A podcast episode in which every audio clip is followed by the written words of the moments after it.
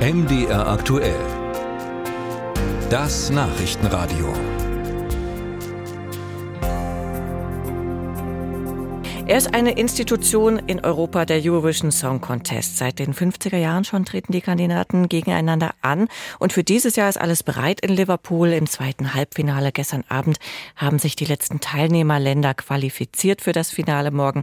Und eine wirkliche Institution ist auch Peter Urban. Promoviert hat er einst über angloamerikanische Populärmusik. Er ist Radiomoderator und er ist die Stimme des Eurovision Song Contests oder ESC, wie er kurz genannt wird.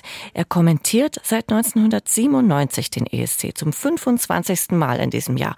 Und danach sagt der inzwischen 75-Jährige, das sollen jetzt mal andere machen. Peter Urban, die Stimme des ESC, jetzt im Gespräch bei MDR aktuell.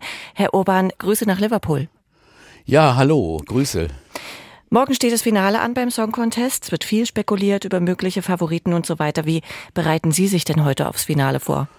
Ich schaue mir erstmal jetzt die Proben an. Es gibt erst eine Sitzung der Kommentatoren und danach geht's in die erste Durchlaufprobe der gesamten Finalveranstaltung. Also das dauert dann so drei Stunden. Um 21 Uhr deutscher Zeit gibt's dann die zweite Durchlaufprobe. Das ist das Juryfinale.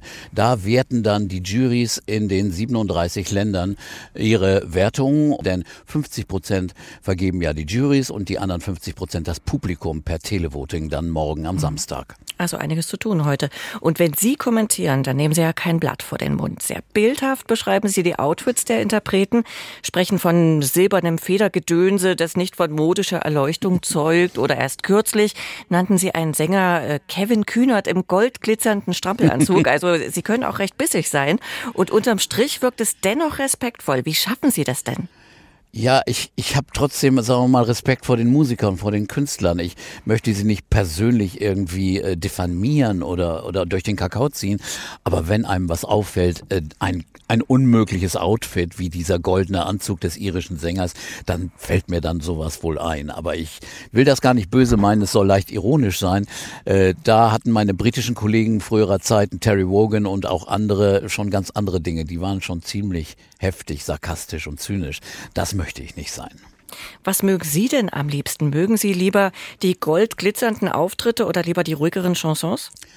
Ich liebe gern Musik und deswegen ist für mich die Musik im Vordergrund und da ist es egal, ob es ein ruhiger, ganz schöner Song ist, ein Chanson oder der spanische Song, der diesmal sehr flamenco-lastig ist, aber es kann auch eine knallharte Rocknummer sein, zum Beispiel damals von Moneskin, das fand ich sensationell gut. Ich habe einen sehr, sehr breiten, weiten Geschmack, aber es muss musikalisch mich anpacken und das ist ja auch äh, die Chance, wenn man gewinnen will, dann hat man das zu erreichen beim ESC. Sowas oberflächliches Menschliches, was durchschnittlich so durchläuft oder nebenbei läuft, das hat keine Chance.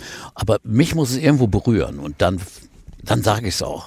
Müssen Sie denn heute anders kommentieren als 1997, als Sie angefangen haben? Sind die Menschen empfindlicher geworden?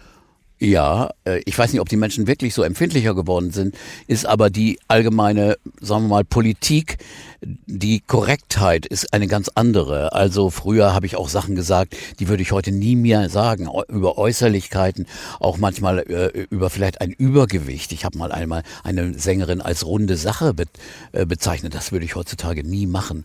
Und auch, auch Dinge, wenn man früher sagte man auch gerne mal eine attraktive Sängerin da kommt man ja jetzt schon ins Zwielicht. Und das äh, ist natürlich eigentlich ein bisschen schade, aber ich verstehe es eigentlich auch, weil äh, es geht ja um die Sache. Es geht nicht um persönliche Äußerlichkeiten und Dinge, die also die Person selbst betreffen, die sollte man doch schon behandeln. Also niemanden irgendwie in eine Ecke stellen, pauschalisieren oder über den äh, Kamm weg beurteilen. Das mache ich also nicht mehr.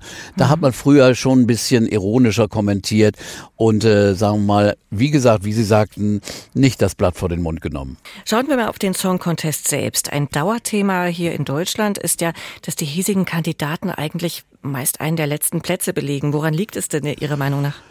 Ja, also wir hatten ja auch gute Zeiten. Also Michael Schulte 2018, das war einfach ein toller Song und ein toller Auftritt. Es hat wirklich mit der Qualität des Songs zu tun. Und wir haben in den vergangenen Jahren öfters mal nicht mutig agiert. Wir haben äh, normale Dinge, die auch im Radio laufen, da als Kandidaten angeboten und das reicht nicht. Du musst im ESC was Spezielles anbieten, was den, die Menschen, den Menschen ans Herz geht. Und dieses Jahr tritt die deutsche Dark Rock Band Lord of the Lost an. Wird die auch untergehen, Ihrer Meinung nach? Das glaube ich eben nicht. Ich glaube, deswegen ist es eine, eine positive Wendung in diesem Jahr, dass wir eine auffällige Band gefunden haben, die was ganz anderes bietet, was Deutschland oder auch der ESC selten gesehen hat. Eine Metal-Band, man kann sie nicht genau klassifizieren, aber sie fallen auf und sie haben einen tollen Auftritt.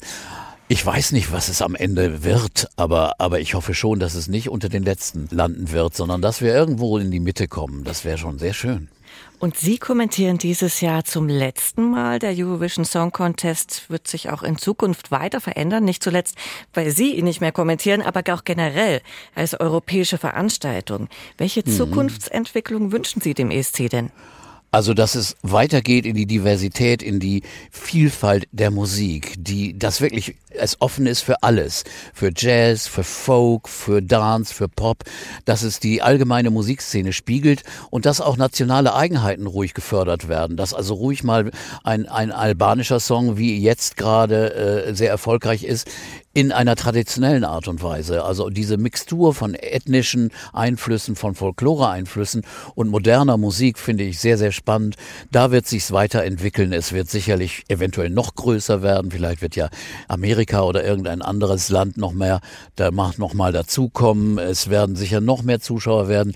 Aber ich hoffe, was ist trotzdem die Seele des ESC, was eigentlich ja, äh, die sie eigentlich ja bedeuten sollen, nämlich Harmonie, Verständnis untereinander, miteinander miteinander, Respekt und Toleranz, dass das weiter übertragen wird und vermittelt wird durch den ESC.